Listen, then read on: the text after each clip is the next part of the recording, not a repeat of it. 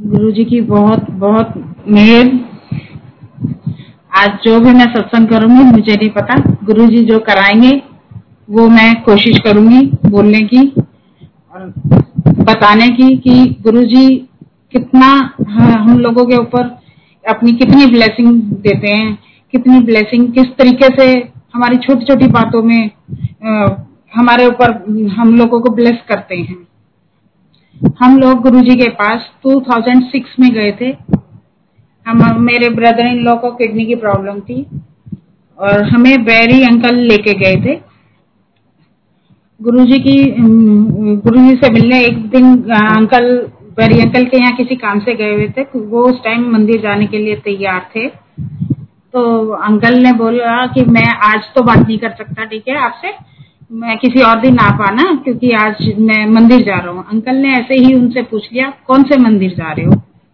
उससे पहले हम जब 2001 में गुड़गांव आए दिल्ली से तो हम लोग एम्पायर स्टेट के बाहर से जैसे वीकेंड में दिल्ली से गुड़गांव आते थे, वहाँ पे लंबी लंबी गाड़ियाँ खड़ी होनी, बहुत भीड़ दिखाई देनी। तो हम लोग सोचते थे, यहाँ पे कोई पब वगैरह है या कुछ मतलब पार्टियाँ होती रहती हैं।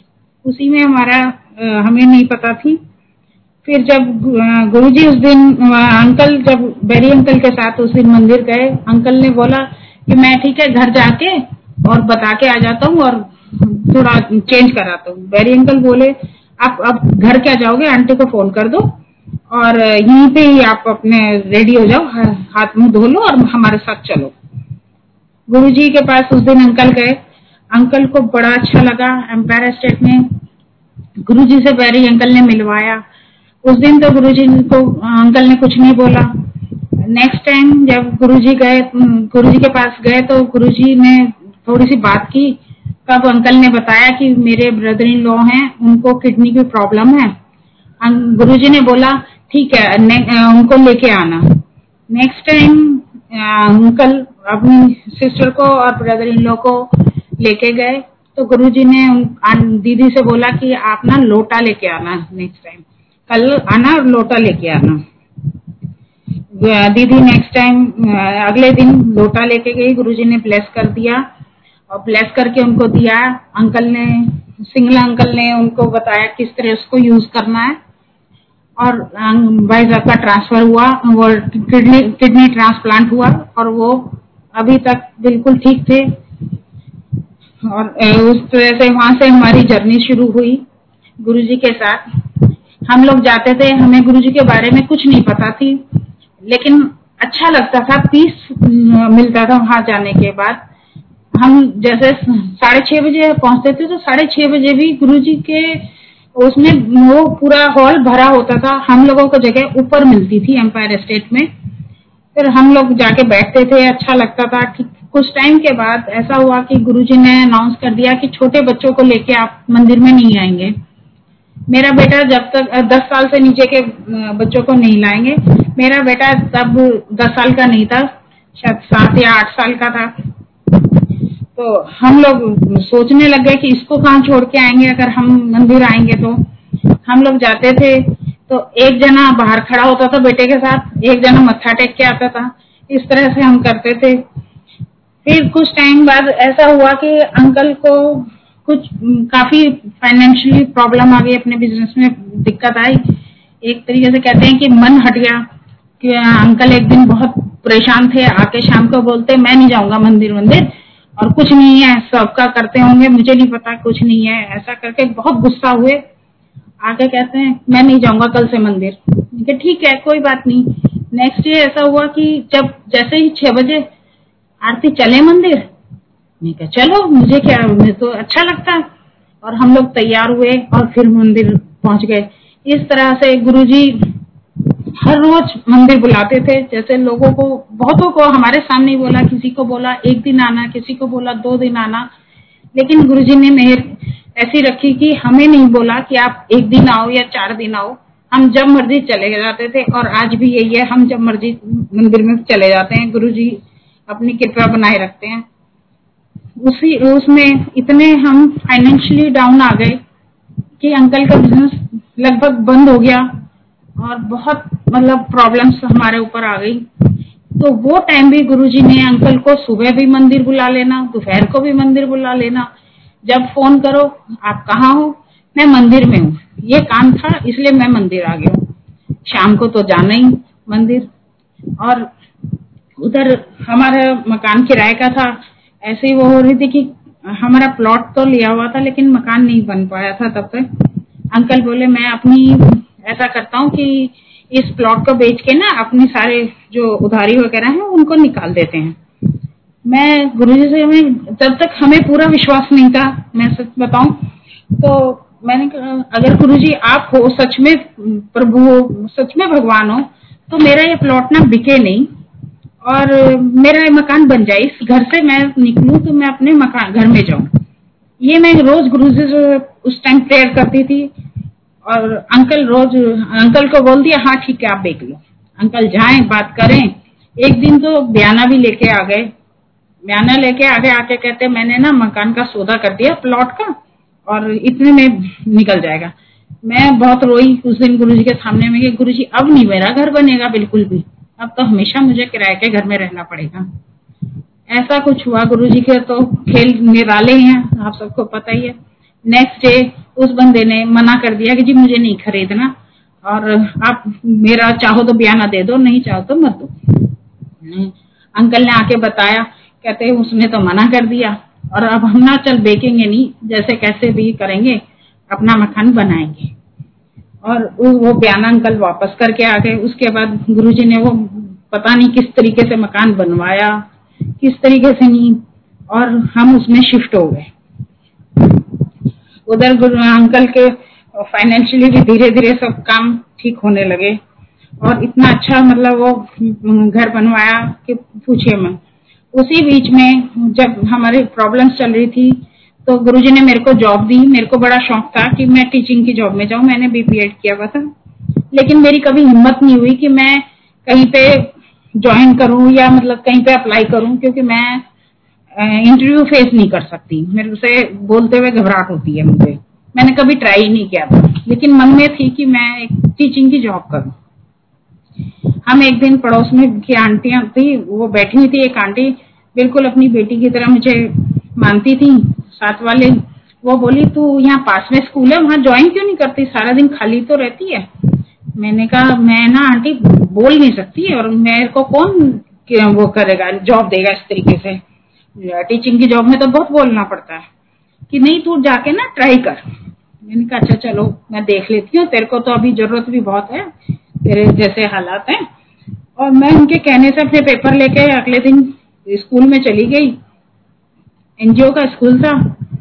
पता नहीं कैसे वहाँ पे उन्होंने दो चार बातें पूछी और उन्होंने सिलेक्ट कर लिया। कहते, जी, आप नेक्स्ट मंडे से ज्वाइन कर लो।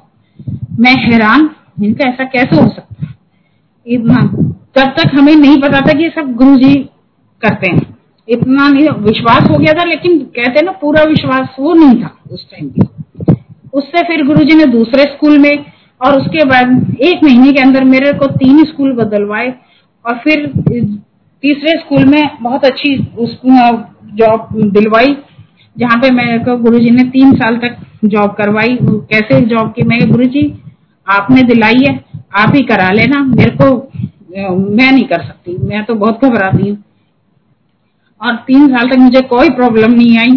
अंकल का जब काम भी ठीक हो गया और बेटा मेरा टेंथ में आ गया तो पता नहीं एक दिन क्या वो हुई कि मैं प्रिंसिपल से थोड़ा सा झगड़ा कराई और उसको रेजिग्नेशन वही लिखा और दे के आ गई।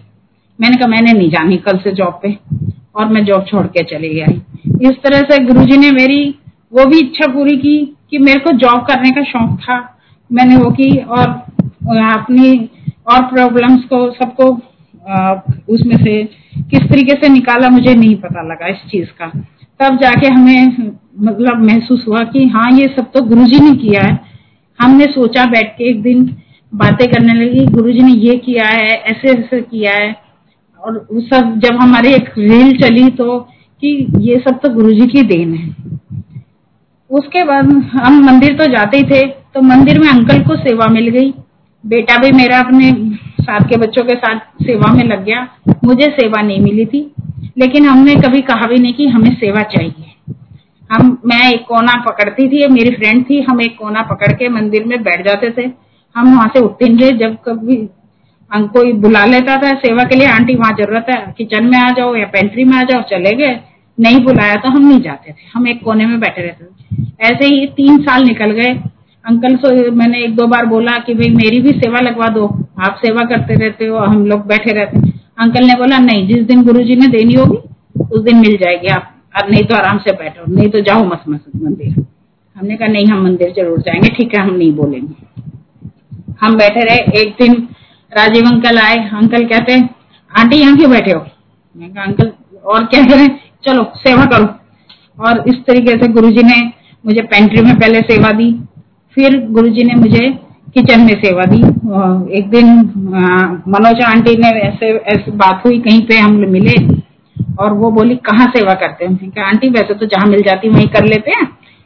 पेंट्री में करते हैं लेकिन, कि ठीक है, कल से ना आने इस सैटरडे से आप किचन में आ जाना। मैंने कहा, ठीक है, आंटी, हम लोग किचन में चले गए।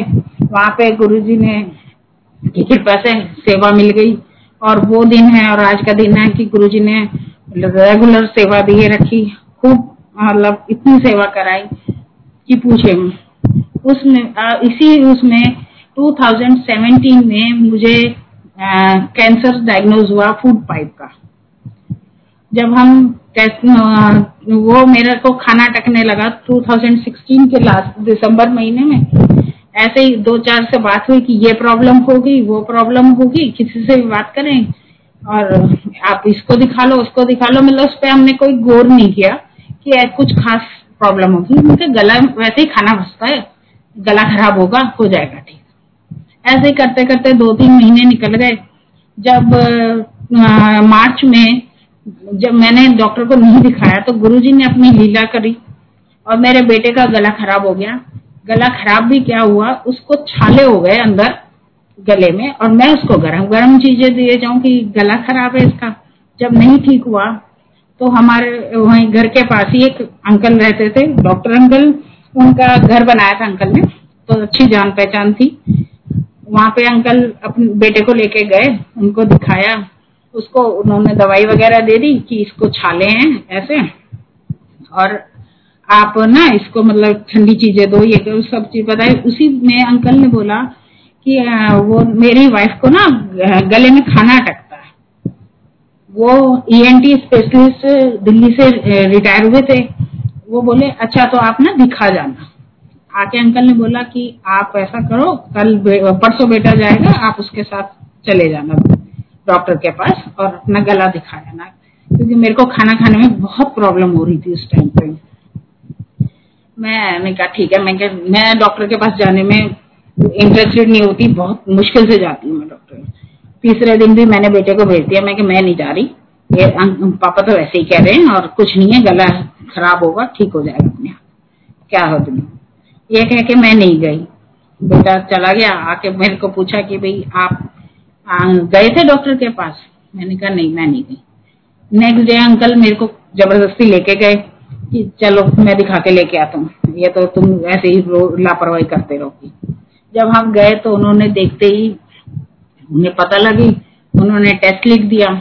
टेस्ट लिखा तो एक्सरे होता है, पूरे गले चेस्ट का वो उसमें दवाई पिला के जब आपको एक्सरे किया जाता है, उसमें मेरा डायग्नोज हो गया, उसने आगे सीटी स्कैन के लिए लिख दिया। इस तरीके से सीटी स्कैन वाले ने फिर आगे एंडोस्कोपी के लिए लिख दिया। एंडोस्कोपी में बायोप्सी हुई, उसमें वो डायग्नोज हो गया कि भाई कैंसर है। उससे पहले जब सीटी स्कैन की रिपोर्ट हम डॉक्टर को दिखाने गए डॉक्टर के चट्टोपाध्याय, एम्स के डॉक्टर है आईएलबीएस में, उनको हमने दिखाया। तो वो अपने उसके साथ अब जूनियर के साथ उसको रिपोर्ट को अपने जो उनके लगा के देखते हैं, जिस बोर्ड पे उस पर लगा के देख रहे हैं और उस पे ना ऐसे वो कह रहे कि यहाँ से यहाँ तक है और मैं सामने बैठी हुई। तो मैं उनकी बातें ध्यान से सुन रही, अंकल बाहर थे। इनके कुछ ना कुछ गड़बड़ है और ये इतना बड़ा है, ये शायद ट्यूमर तो नहीं हो गया तेरे को? अंदर से मेरे को वहाँ पे या बैठे बैठे आवाज़ आई। कोई बात नहीं, मैंने नहीं बोला। आ गए उन्होंने एंडोस्कोपी कराई, उसमें बायोप्सी कराई। बायोप्सी में वो हो गया कि हाँ ये ट्यूमर है। अंकल जब रिपोर्ट लेके आए अगले दिन, तीसरे एक हफ़्ते में रिपोर्ट आई। रिपोर्ट में क्लियर हुआ, अंकल की आँखों में आँसू, लेकिन मेरे को सामने से बता नहीं रहे। कि आपको कैंसर डायग्नोज हुआ है। मैंने कहा, क्या आया है रिपोर्ट में? मेरे को दिखाओ आप रिपोर्ट मैं अपने आप पढ़ूँगी। कि नहीं, कुछ नहीं है और कल डॉक्टर के चलेंगे तो थोड़ी देर बाद मैं बोली, मैंने कहा, क्यों टेंशन ले रहे हो? कैंसर है ना मुझे। ट्यूमर बताया ना डॉक्टर वो मेरी शक्ल देख रही कि तू बोल क्या रही है? तेरे को कैसे पता ये सब? फिर मैंने बताया, मैंने कहा डॉक्टर ऐसे ऐसे बोल रहे थे। तो मेरे को समझ में आया कि शायद मेरे को ट्यूमर हो गया है। कि हाँ लेकिन कोई नहीं, ठीक हो जाएगा। मैं कहा, ठीक तो होगा, क्यों नहीं होगा? गुरुजी है ना, अपने आप करेंगे। ये कह के वहाँ से हम लोग शुरू हुए। फिर जैसे डॉक्टरों से बात हुई, हमारा प्रोटोकॉल स्टार्ट हुआ। उसमें मेरे को 25 वो पाँच कीमोथेरेपी और 25 रेडिएशन बताई गई। उससे पहले जब हम सेवा किया करते थे तो हाँ, आपको सबको पता ही है कि मंदिर में बहुत बड़ी तवी है। उस तवे पे जब हम चपाती सेकते हैं तो उसकी इतनी हीट आती है कि हमें अंदर से जलन महसूस होती है। और ज़्यादातर मेरे को उस पे चपाती सेकने का ही सेवा मिलती थी। और हम कई कई घंटे चपाती लगातार सेकते थे। मतलब वो एक जैसे रेडिएशन में हीट मिलती है बॉडी को इस तरह की रेडिएशन वहाँ पे होती थी। गुरु जी ने वो मेरी रेडिएशन चपातियाँ सिखवा सिखवा के पहले ही कर दी थी। जिस चीज़ को हम नहीं समझ पाए थे। प्रोटोकॉल शुरू हुआ तो वहाँ सेवा में थी मैं सैटरडे था। मंडे से मेरी ट्रीटमेंट शुरू होना था। मैंने कहा आंट, सुधा आंटी हमारे वो हैं उस टाइम सुधा आंटी हमारी इंचार्ज थी। तो मैंने आंटी से बोला आंटी लास्ट में जब हम क्लोज कर रहे थे, आंटी, मैं ना कुछ दिन मंदिर नहीं आऊँगी। मैंने ऐसे ये नहीं बोला कि शायद नहीं आ पाऊँगी। मैंने कहा, कुछ दिन ना मैं मंदिर नहीं आऊँगी। आंटी बोली, क्यों? क्या हुआ? हम लोग छुट्टी नहीं करते। हमारे, क्योंकि मन होता है कि बस मंदिर जाना है, सेवा नहीं छोड़नी अपनी। किसी भी तरीके से कोशिश हमारी यही रहती है। मैं कहा, आंटी ऐसे ऐसे मेरे को कैंसर डायग्नोज हुआ है और मेरा ट्रीटमेंट शुरू हो रहा है। आंटी चोला था, जिसपे पहले गुरुजी के स्वरूप के सामने हम लोग चोले पे थाली रखते थे किचन में वो फोल्ड कर रही थी आंटी। आंटी मुझे देते हुए बोलती ले, करना तो गुरु जी ने, डॉक्टरों ने क्या करना है? और कुछ नहीं होना, बिल्कुल ठीक हो जाएगी। मैं कहा, बिल्कुल आंटी, क्यों नहीं ठीक हो? और गुरु जी से, तू ये प्रेयर कर गुरु जी जहाँ भी रखो, आप अपने पास यहाँ रखो या दूर मैं, आंटी, ये तो मैंने खुद खुद ही बोला गुरु जी को। गुरु जी यहाँ रखोगे तो भी आपके पास, अपने पास ले जाओगे, वहाँ भी आपके पास, जैसे आपकी मर्ज़ी। और फिर मेरा वहाँ से हम आ गए। अगले दिन से ट्रीटमेंट शुरू हुआ। ट्रीटमेंट में जब रेडिएशन देते हैं, उससे पहले हमारी सिटी स्कैन होता है। उसमें क्या है कि काफ़ी प्रॉब्लम्स होती हैं। जब हमारे उसमें दवाई इंजेक्ट की जाती है तो उसमें ऐसा हो जाती है बॉडी जैसे आपको फिट पड़ रहा हो, इस तरीके से हमारी बॉडी रिएक्शन रिएक्ट करती है। और मैंने गुरुजी का लॉकेट ले रखा हाथ में जबकि वो सब मेटल की सब चीज़ें आपके निकलवा देते हैं। कुछ भी आपने नहीं डाला होता हाथ पैरों में। वो बोल मेरे हाथ में देख के कहती हैं सिस्टर कि ये क्या है मैडम? इस ये तो आपको नहीं रखना। मैं कहा देखो ये तो मैं रखूँगी। और मैंने गुरुजी का लॉकेट अपनी फिंगर में धागे से बाँध लिया। प्लास्टिक का था। मैंने कहा ये आपको प्रॉब्लम ही होगी क्योंकि ये प्लास्टिक का है और मैं इनको नहीं छोड़ूँगी। जो भी है आ, ये मेरी अपनी विश्वास है इनके साथ। आप ना इसको मना करें। वो पता नहीं उन्होंने कहा ठीक है आप जैसे आपकी मर्ज़ी। मैं वो हुआ मेरा सी स्कैन वगैरह, उसमें मेरे को प्रॉब्लम हुई, काफ़ी हुई, लेकिन उस लेवल की नहीं हुई जो लोग मुझे बताते थे। घर आ गए, घर आने के बाद जैसे मिलने आए, जिनको प्रॉब्लम हुई थी पहले कैंसर की, वो ऐसे ही अंकल के सामने बोलने लगे, बैठ के, इनको ना ये प्रॉब्लम होगी, इनको इतनी ज़्यादा प्रॉब्लम हो जाएगी, और आप ना इनके लिए सिस्टर वो कर दो अटेंडेंट रख दो घर में, ये सब अंकल ने वो सब तैयार कर लिया। मेरे को बड़ा गुस्सा आया। वो चले गए, मैंने कहा, मुझे कोई प्रॉब्लम नहीं होनी, आप टेंशन ना लो। कहते, अंकल वो गुस्सा आ गया। कहते, तू तो ऐसे ही बोलती रहती है, चल मैं अपने आप कर लूँगा। मैंने कहा, ठीक है, आप कर लो, लेकिन सिस्टर वगैरह किसी को बुलाना नहीं घर में। मुझे नहीं चाहिए, मैं अपना काम खुद कर लूँगी। और उधर हमारा प्रोटोकॉल था, उसमें डॉक्टर ने भी बोला, जो कि मुँह वाला डॉक्टर था कि ना आप तैयार रहना, हो सकता है मैडम को फ़ूड पाइप में इतनी दिक्कत हो जाएगी कि इनके पेट में पाइप लगानी पड़ेगी खाने के लिए, जिससे ये मतलब खाना नहीं खा पाएँगे तो पाइप के थ्रू हमें इनको खाना देना पड़ेगा। और मैं उस डॉक्टर की शक्ल भी देखो, बाहर निकल के मैंने इसका ना पागल हो गया है, इसका दिमाग खराब है, मैं, मेरे को कोई प्रॉब्लम नहीं होगी। गुरु जी ने कुछ नहीं होने देना। अंकल वो कर रहे थे दो तीन डॉक्टर से साथ साथ बात चल रही थी। सबसे बात करते तो वो कहने लगे, ठीक है, आप ना उनको फोर्स नहीं करो, जैसे वो कह रही है कर हमारा ट्रीटमेंट शुरू हुआ। ट्रीटमेंट के बाद जैसे पाँच रेडिएशन होती है तो डॉक्टर से जब डॉक्टर हम मिला, मिलता है तो डॉक्टर हम इसको, ये पूछता था, आपको खाने में प्रॉब्लम मैं कहा, नहीं। क्या आप खाना खाते हो? मैं कहा हाँ। जबकि रेडिएशन से अल्सर टाइप मतलब वो उस जगह को जला दिया जाता है, घाव हो जाते हैं।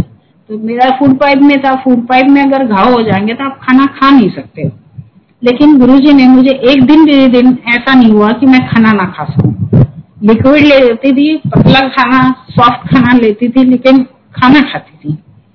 और इस तरीके से डॉक्टर हैरान कि ऐसा कैसे हो सकता है? आप खाना खा लेते हो। हाँ मैं डिप करके खाना खा लेती हूँ और सॉफ्ट खाना खा लेती हूँ। अच्छा जी, वो बड़ा खुश। इस तरीके से होते होते जब सारी रेडिएशन कंप्लीट हो गई, उसमें वो डॉक्टर बोला कि, आप बहुत अच्छी बात है और आपका ना कैंसर तो खत्म हो गया। तो हाँ थोड़ा सा बस अल्सर टाइप रह गया। जो वो अल्सर भी इसलिए है कि वो जलाया गया है उसको। और उधर से कीमो वाला भी की कीमो कंप्लीट हो गई। कीमो के टाइम पे भी क्या होता था कि जब मैं जाती थी वहाँ पे डे केयर में तो डे केयर में हमारे साइकेट्रिस्ट भी एक आती है जो कि हर पेशेंट के साथ थोड़ा आ, मिलती है सब बातें करती है आपसे अटेंडेंट से भी पूछती है क्योंकि आदमी इतना अपसेट हो जाता है इस कीमो के दवाइयों से और उससे और वो हालात देख के कि उसके मुँह हर समय चेंज होते हैं। वो आती थी, मैं हँसते हुए होती थी। मैं हाय हेलो करना, उसको आराम से बात करना। तो वो कहती थी, आप कितनी पॉजिटिव हो?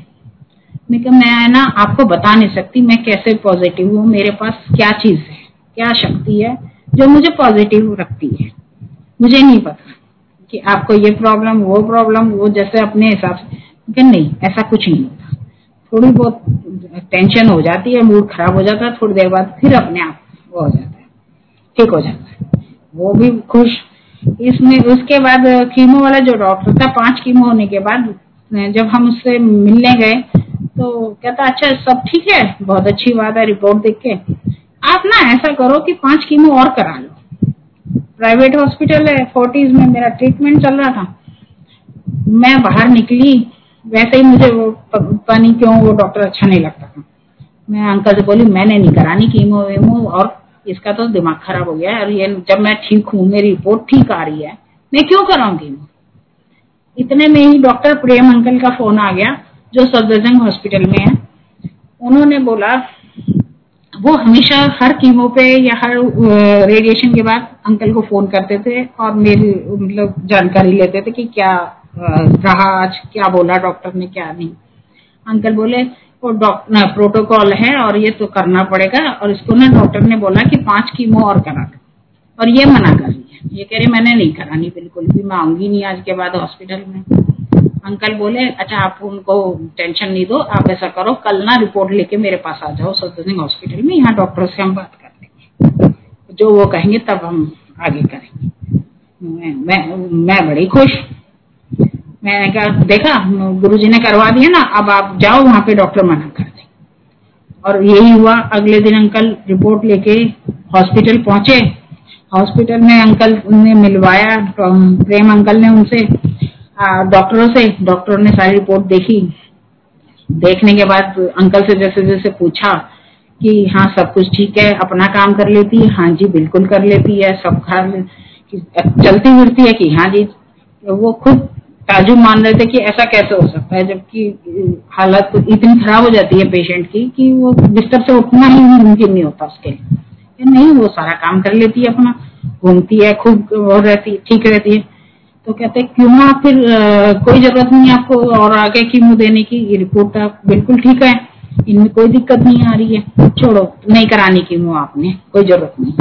अंकल का वहीं से मेरे पास फ़ोन आता है कि तेरी ना सुन ली गुरु ने और यहाँ डॉक्टरों ने मना कर दिया कि तुझे आगे कीमो की ज़रूरत नहीं। मैं बड़ी खुश। गुरु जी को शुक्राना किया। थैंक यू किया। बहुत किया। जितना मैं कर सकती थी। गुरु जी आपने मेरा हर टाइम साथ दिया है। आगे भी हमें ऐसे ही साथ देते रहना। और उसके बाद फिर हम उसी डॉक्टर चट्टोपाध्याय जी के पास गए। उनको जैसे दिखाना था कि रिपोर्ट आप लेके आना, दिखाना लास्ट आगे क्या करना है, फिर मैं बता दूँ उन्होंने देखा, सब टेस्ट वगैरह किए करके कहते, आप चल लेती हो, फिर लेती हो। मैंने कहा हाँ जी मैं सब काम करें। वो डॉक्टर इतना खुश हुए। तब उस दिन उन्होंने बताया कि आज आपका केस जो हुआ, ये इम्पॉसिबल केस था। इस केस ये ठीक होने की होती नहीं है, ये केस ठीक ही नहीं होता। इसमें इंसान बचता नहीं है और आपके पास उस टाइम सिर्फ़ दो महीने थे, जो मैंने इनको बताया थे कि इनके पास सिर्फ़ दो महीने हैं। जो करना है आपको इसमें कर लीजिए, उसके बाद मैंने कहा, आपको नहीं पता, मेरे पास क्या चीज़ है? किसने मुझे बचाया है? मुझे पता है। वो मेरा बिलीव है। मैं उनको एक्सप्लेन नहीं कर सकती थी। मैं इनको समझाने बैठूँगी, इनके समझ में नहीं आएगा, छोड़। और मैं इनका, वो डॉक्टर कहता कि इनका ना मुझे अगर ऑपरेशन करना पड़ता, मैंने इसीलिए पहले बोला था कि आप पहले रेडिएशन और कीमो करा लो फिर बाद में बताऊँगा। अगर ऑपरेशन करना पड़ता तो इनका तीन जगह से ऑपरेशन होता, जिसके बाद पेशेंट बिस्तर से उठ ही नहीं सकता और वो खत्म हो जाता है। लेकिन इनके हालात, इनके रिपोर्ट्स देख के मेरे को अब इनके ऑपरेशन करने की ज़रूरत नहीं। और मैं तो इतनी खुश कि पूछे हम बहुत मैंने कहा, देखा, आपसे मैंने कहा था ना कि गुरुजी अपने आप कर लेंगे ठीक, तुम क्यों टेंशन ले रहे हो? उससे पहले जब ट्रीटमेंट शुरू हुआ था, होने वाला था, गुरुजी ने मुझे ड्रीम में दिखाया कि मैं उठी हूँ, मैं सो रही हूँ और मेरे अंदर से कुछ निकला है, रबड़ बैंड की तरह और टूट गया मैं सुबह उठी तो मैंने अंकल से बोला, आज गुरुजी ने फ़र्स्ट टाइम मुझे दर्शन दिए और वो भी सिर्फ़ छाया आई है, मेरे क्लियर नहीं थे। कहते, क्या दिखाई दिया? मैंने कहा, गुरुजी ने मेरी ट्रीटमेंट कर दिया, मेरे अंदर से ऐसे कुछ निकला है और रबड़ बैंड की तरह टूट गया। उस दिन भी अंकल ने मेरे को आटे की तरह दिमाग खराब हो गया, तेरे दिमाग में यही घूम रहा है, इसलिए तू बेकार की बातें कर रही है ट्रीटमेंट कराना है पूरा। मैं कहा हाँ जाएँगे। डॉक्टर के पास, लेकिन वो डॉक्टर हमारा इलाज नहीं करेंगे, गुरुजी डॉक्टरों को ब्लेस करेंगे। गुरुजी ने उन डॉक्टरों को ब्लेस करना है इसलिए गुरुजी मुझे उन डॉक्टरों के पास भेज रहे हैं। और ऐसा ही हुआ, गुरुजी ने जो केस पॉसिबल ही नहीं था, वो मेरा मंदिर में ही सेवा करा करा के खत्म कर दिया, सब ठीक कर दिया। और उसके बाद मैं डेढ़ महीने बाद ही मंदिर में वापस आ गई। हालाँकि मेरे सब सहेलियों ने कहो, या मेरे जो टीम पार्टनर थे, सबने मेरे को बहुत डांटा। क्यों आ गई तू मंदिर इतनी आराम करना था। मैं कहा, मेरा घर में मन नहीं लगता था। मैं बैठी रहूँगी, मैं कुछ नहीं करूँगी।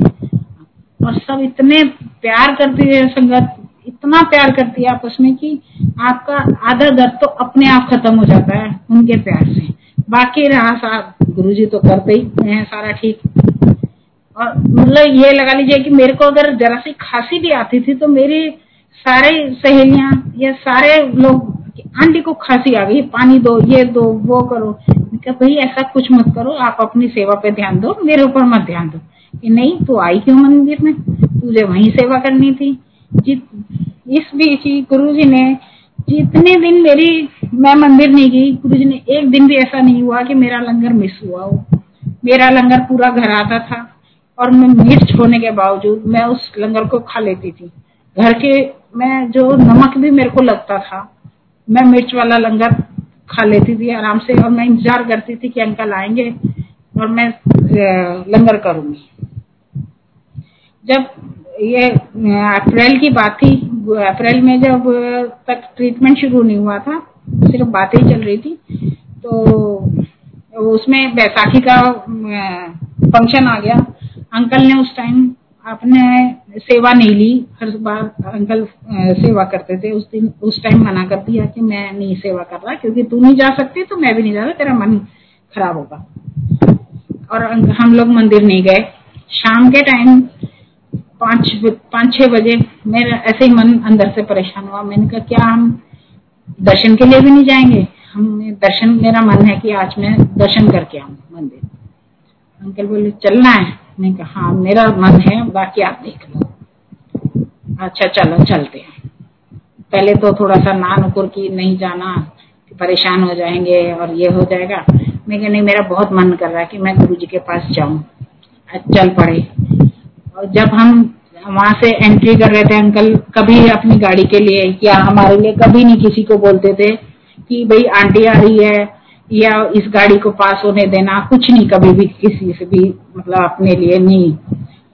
उस दिन फ़र्स्ट टाइम अंकल ने कि भाई मैं आंटी को लेके आ रहा हूँ और हमें अंदर जाने दें। इस तरीके से सबको बोला और उसके बाद मेरे को इतना बोला, आज मुझे तेरी वजह से सबके सबके सामने बोलना पड़ रहा है, सबसे मुझे रिक्वेस्ट करनी पड़ रही है।